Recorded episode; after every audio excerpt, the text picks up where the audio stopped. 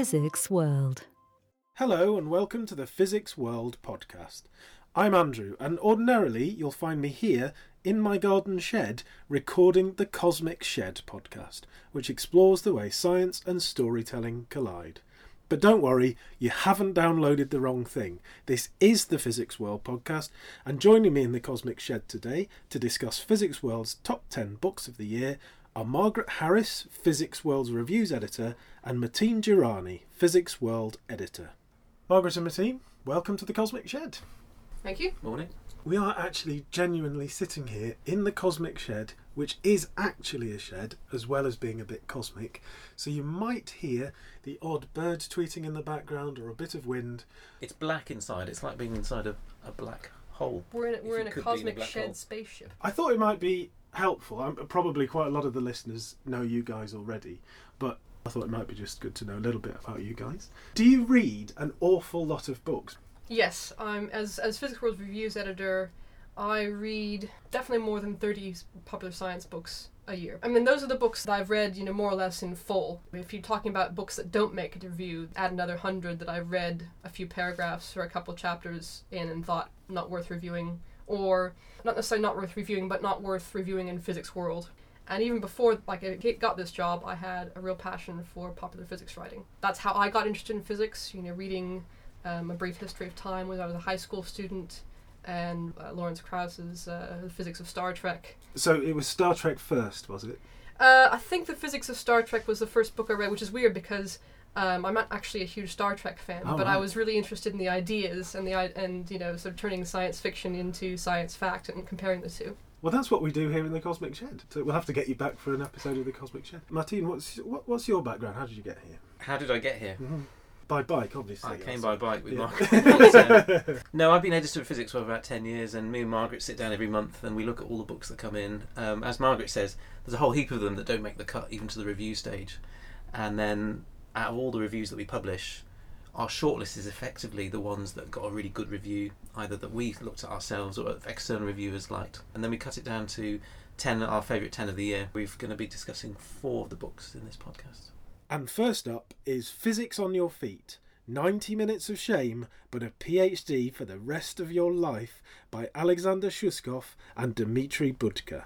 Dmitry Budker is at the University of California, Berkeley, and the other guy, Alexander Sushkov, is from Harvard University.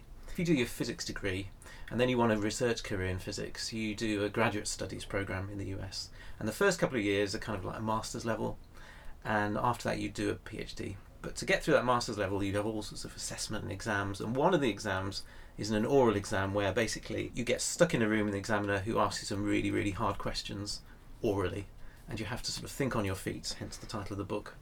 Does it have the answers to the questions or is it just the, the questions? There's about 60 questions and they've all got the answers, but they're not really worked through answers. And the whole beauty of the book is that it's a matter of debate how you would actually answer the question. So it kind of gives you an inkling of what the answer would be. But as with all of physics, it's quite open ended, so there are different interpretations, there are different spins you could put on how you would get to the answer. And there's not necessarily one right answer. And often you're right at the cutting edge of research, and there may be several answers that we're not sure about. And is it something that I, as a non physicist, could read and get something out of? Was it really aimed at physicists, this one? It depends on the question. I mean, there are some some questions in there that kind of start out at the sort of high school science level. You know, easing people into uh, answering the question, or maybe into a false sense of security. But then it, it, it sort of they sort of develop into more um, difficult questions. The high school physics example is, you know, you've got a glass of water with an ice cube in it. As the ice cube melts, will the level of water go up or go down or stay the same? It's a tricky puzzle, Yeah. you know, uh, for, particularly someone without, without a science background but it is not that difficult physics. But then the problem builds to more levels and s- asks you consider more and more detailed areas of physics. And I think this is really a book for physicists that physicists, um, our audience, will enjoy. Have you both got PhDs? Well, I got mine in, in, in the UK where you don't go through this kind of thing. And, um, so did I, actually. Yeah. Oh, you got yours Yeah, as well, yeah. yeah. Um, and I, I actually would have hated that kind of exam. We had a written exam when I did my degree at Bristol University, and I hated it. I just um, actually I wish I'd had this book to sort of, sort of get some answers. Um, the one I liked was um, if you have a chicken egg, it takes about five minutes to boil. But if you had an ostrich egg, which is three times as large in its radius, how long would that take to cook? What's the answer? Well, the answer is I can go straight. straight the answer is 45 minutes because it's if it's three times as long, It's three squared, nine times that five minutes, forty-five. Which is brilliant because I've always wondered why we have chicken eggs for breakfast rather than ostrich eggs. Forty-five minutes. I don't think I want to hang around that long. No. Does the structure of the book work? Well, it's divided into different branches of physics, and I think one of the nice things about the book is actually this idea with physics that you have to love all of physics. It's not necessarily true. There could be different bits of it that you like more than others. You might think, well, I like the questions on geophysics, maybe I like the medical physics, maybe I like the quantum stuff. I use an analogy with music. The idea that you like every type of music isn't true. You might Yeah. have personal favourites. In the book, you can just flick through. I like that. I don't, I don't want to really go down that question. This one interests me. So you can just get a really quick overview of different parts of physics. And, and actually, sitting in a shed here, there was one question I thought if you imagine a bucket of water with a hole in it, how fast does the water flow out from that hole? Then, if you assume you put a pipe in the hole, how fast does the water flow out? So what's involved in that question? Uh, But basically, the point of it is I think if you've got a hole, the water flows out at a rate that's proportional to the square root of the height of water. And if you've got a pipe, it flows out in proportion to the height, i.e., faster. But maybe you can try that, Andrew, when, when Yeah. you've gone. Absolutely. There's a pond next to us. I won't do that. So you won't get a PhD by reading this book, but it might help you with it. It might. Yeah. And our next book is the fantastically titled Trespassing on Einstein's Lawn by Amanda Gefter. This book is first and foremost a book about the deepest questions in theoretical physics uh, how the universe began, what it's made of, what nothing is, just going down to the very nature of reality. But this book also tells a story of how the author became interested in this kind of thing. She was a sort of rebellious teenager, didn't like school very much, and her father took her out to a Chinese restaurant and asked her, How would you define nothing? And this question sort of sparked this crazy quest that she and her father went on for the next, you know, sort of 10, 15 years, trying to find out what physics had to say, modern physics had to say about the nature of the universe. And in this course of this quest, she and her father sort of gate crashed a scientific conference for the physicist John Wheeler, and eventually Gefter actually became a science journalist, in part as a disguise, so she could continue on this, this continue asking physicists uh, deep questions about the nature of the universe. So it's about her coming of age story. It's about her relationship with her father, and it has really personal touch that I think is quite unusual in, in scientific writing. In addition to talking about some really fascinating areas of physics. I'm really drawn to this book. Amanda Gefter seems to be coming at things from a very similar angle to, to the one I am. I, I mean, I created this shed for the very purpose that I could sit here and discuss um, these amazingly complex and fascinating topics with people who genuinely have a great understanding of them. But does it help in the book? Does that personal approach help you get through these difficult problems? I think it does because one of the things I like about being a science journalist, and maybe you found that as well with this with the Cosmic Shed, is that you get a chance to ask really naive questions of really intelligent people, and sometimes you find out that actually they're not naive. The, the these these apparently stupid questions reveal actually we don't really understand what we mean by a, a measurement, say in quantum mechanics. Um, we don't understand what it means by a, a wave function collapsing. And I think sometimes an outsider can get to the heart of these uh, questions quicker, maybe than someone who's gone through uh, extensive training in, in a postgraduate program and years of research, years of being a postdoc, and all of that. Sort of more normal development, more normal education for a physicist. Mm. Yeah, I agree. Um, thanks. S- celebrating my life perfectly there. Um, so- um, does the book avoid the jargon as well? I think it does something better than avoid the jargon. It introduces the reader to the the terms that you need to sort of start talking about uh, these deep questions. And although Gefter doesn't have a formal training in physics, she actually knows a whole lot about it because she spent you know the last um, 10, 15 years of, of her life talking to physicists, reading books, really trying to get to grips with it. Maybe in a non-mathematical way, but certainly on a very deep level uh, intellectually. You know, physicists I think have a have a tendency to see the world in terms of equations and in terms of sort of problems to be solved, and that method is really powerful. But sometimes you can miss the forest for the trees. You know, there- there's a, saying in, in physics, you know, sort of shut up and calculate. Forget the philosophical stuff, just calculate the, the results, use the equations, use quantum mechanics or general relativity or, or whatever uh, area of, of science you're dealing with, and get the answers. And that approach has been hugely successful. absolutely. It's brought us loads of interesting technology, loads of fundamental insight into the way the universe works. But it has its limitations. And I think some in some areas of physics we're starting to sort of see people going back to these philosophical questions and saying, okay, what, what really does make a measurement? You know, how do we, you know, what's it mean for a, a photon to be going through two slits at once, being this quantum superposition? What's that actually mean?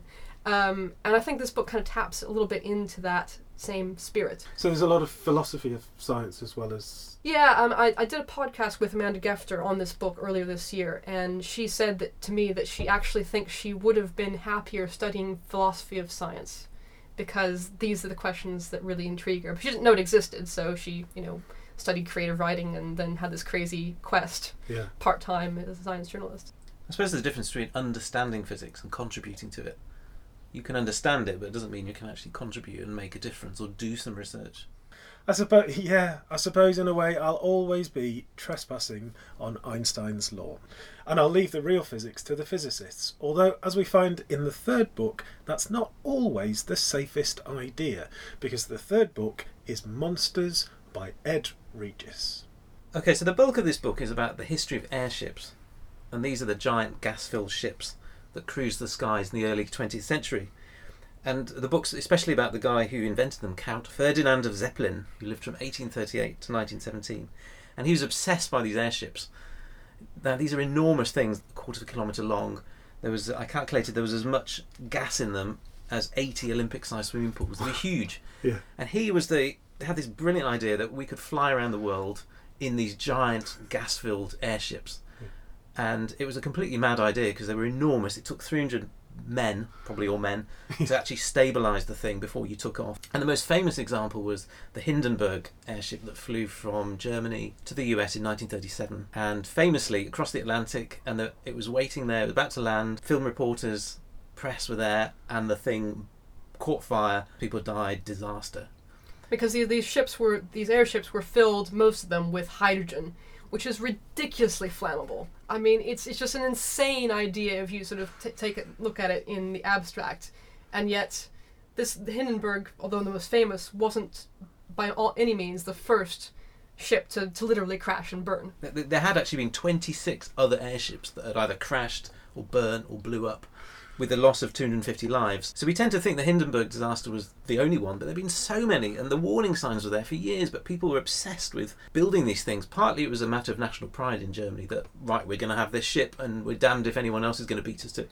In fact, the British had one as well, and there was an air minister who said, I'm going to fly to India, and it's going to be the safest thing. There won't be any disasters. Famous last words, he crashed just outside Paris. And the Americans were at, at it too, and they, they actually did something slightly better, which is fill their airships with helium, because the US had control over a huge fraction of the world's supply of helium. But the thing is, even when you fill it with a nice non flammable gas, you're still trying to fly a gigantic bag of air, uh, bag of not air, I guess, around in storms, in winds.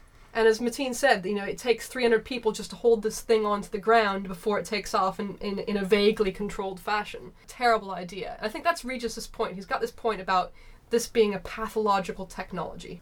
Yeah, he basically defines this as something that is a kind of technology we're obsessed with. And when he says pathological, he, he really says four things that define a pathological technology. It has to be really big.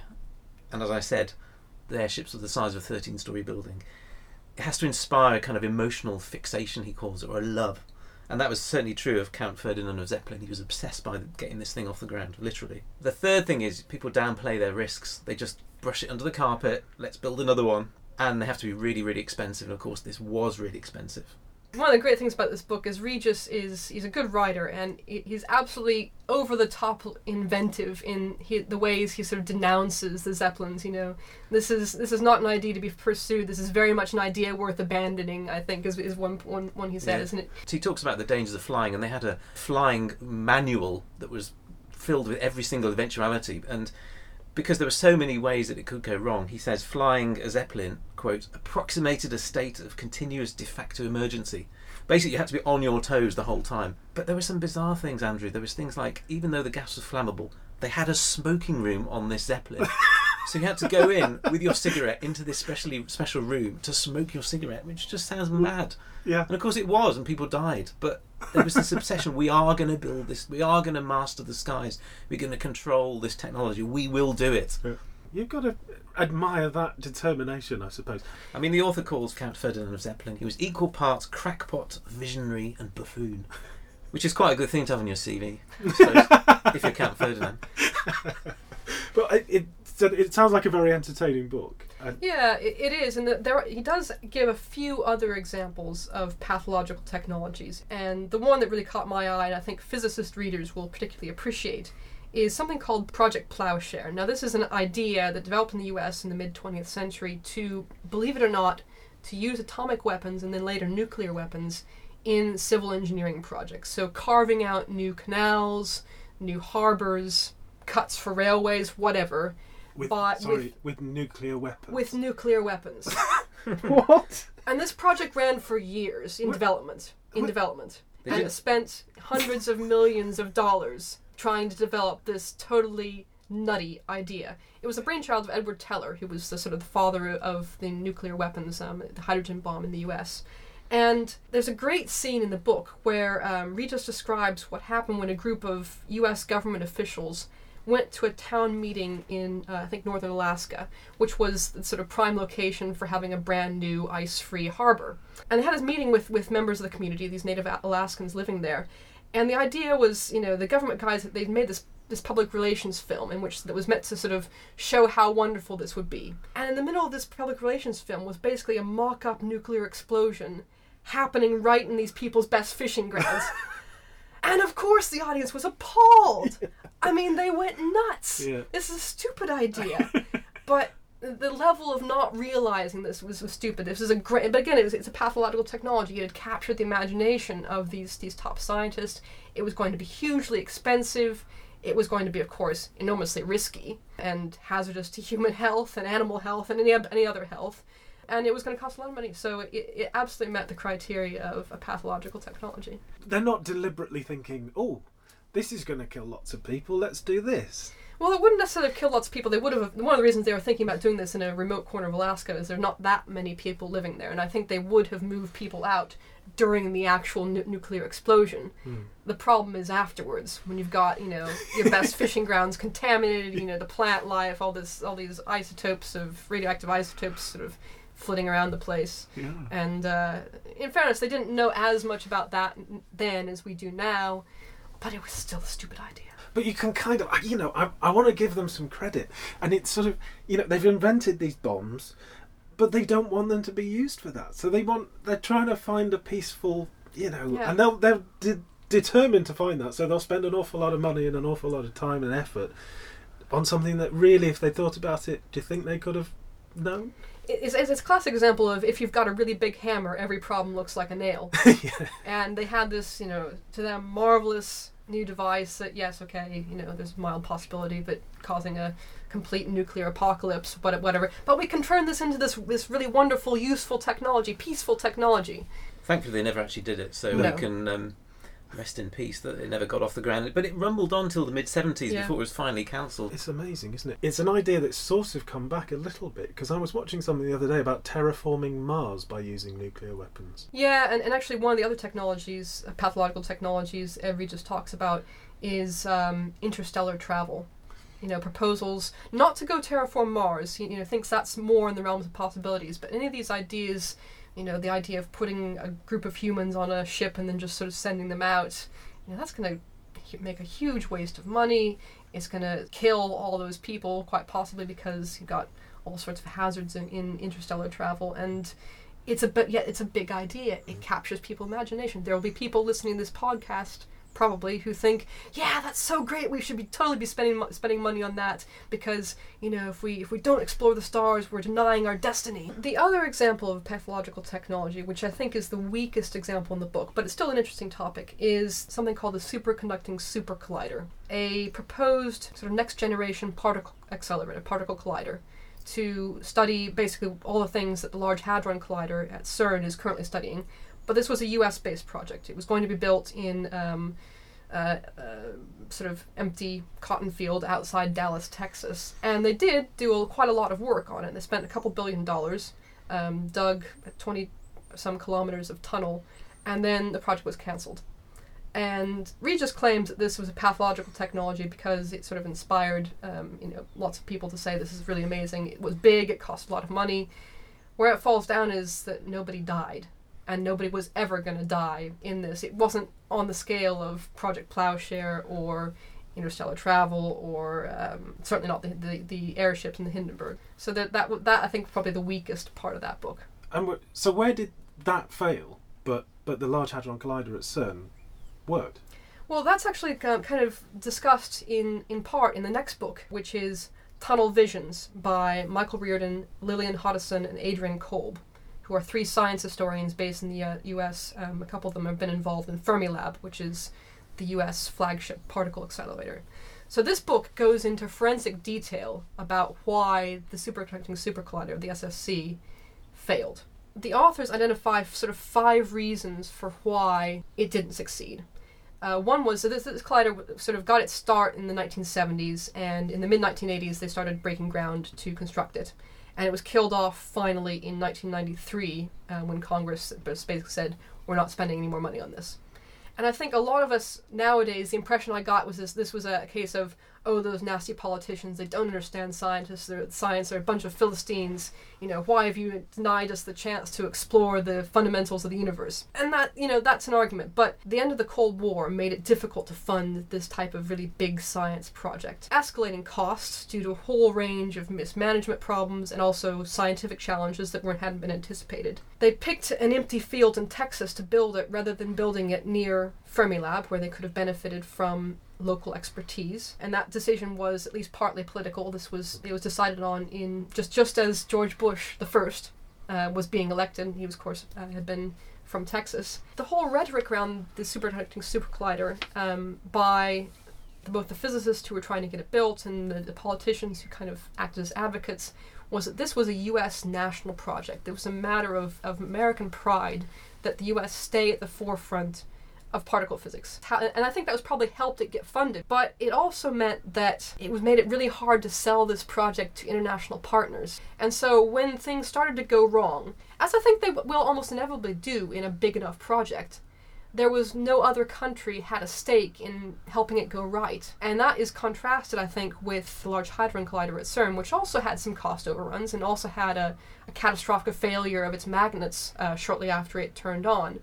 But there were so many different groups behind it that were invested in it succeeding that I think that helped it it to succeed where the SSC had failed. To be honest, I think if there's any budding science writers out there who want to write about the superconducting supercollider, don't bother because this book has it everything in there. Right. Unless you want to do a sort of second-hand version of what they've done. If you want to know about what went wrong or right, it's in that book, and you're not going to beat it in terms of the coverage of depth. And It, it seems like there's an awful lot to be learnt from the book as well in terms of getting these big projects done. I was at a talk the other day. It was the first annual Colin Pillinger uh, Memorial Lecture, and they were talking about um, ESA's plans to get back to the moon.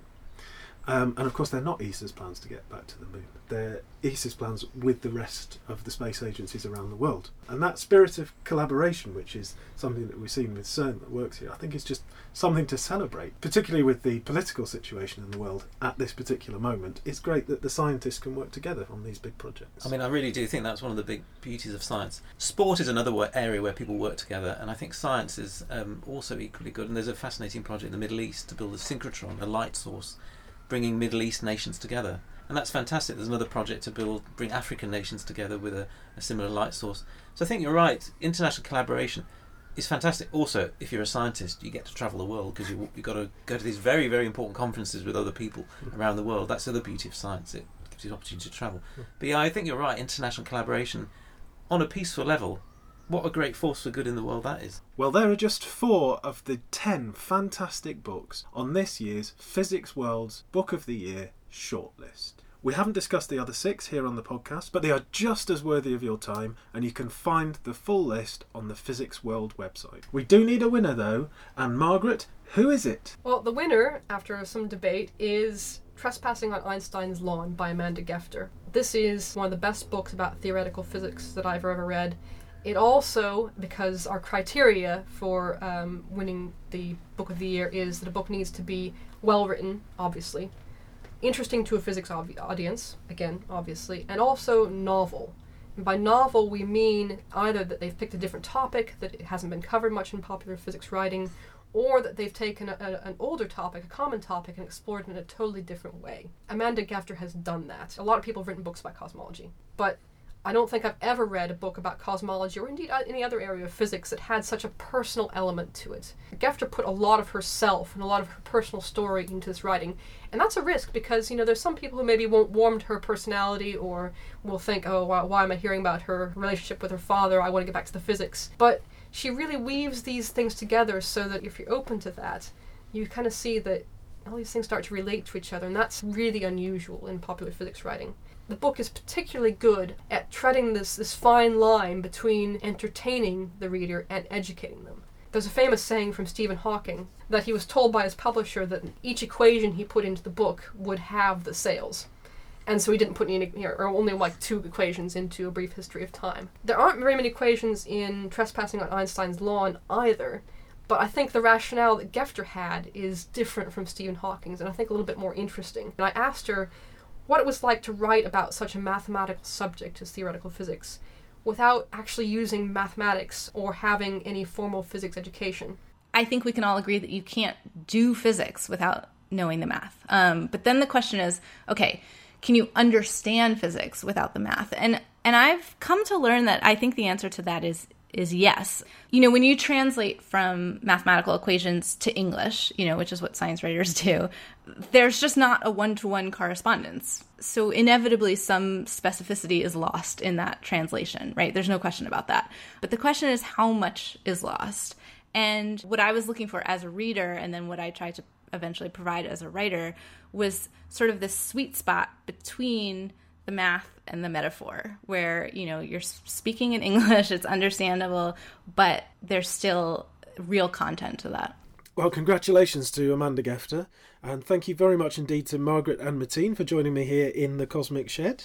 We'll be back next month with another edition of the physics world podcast. Not about books this time about something else some other topic from the wonderful world of physics. And you can listen to all of physics world's podcasts on our website physicsworld.com and if you'd like to know more about the Cosmic Shed, visit thecosmicshed.com.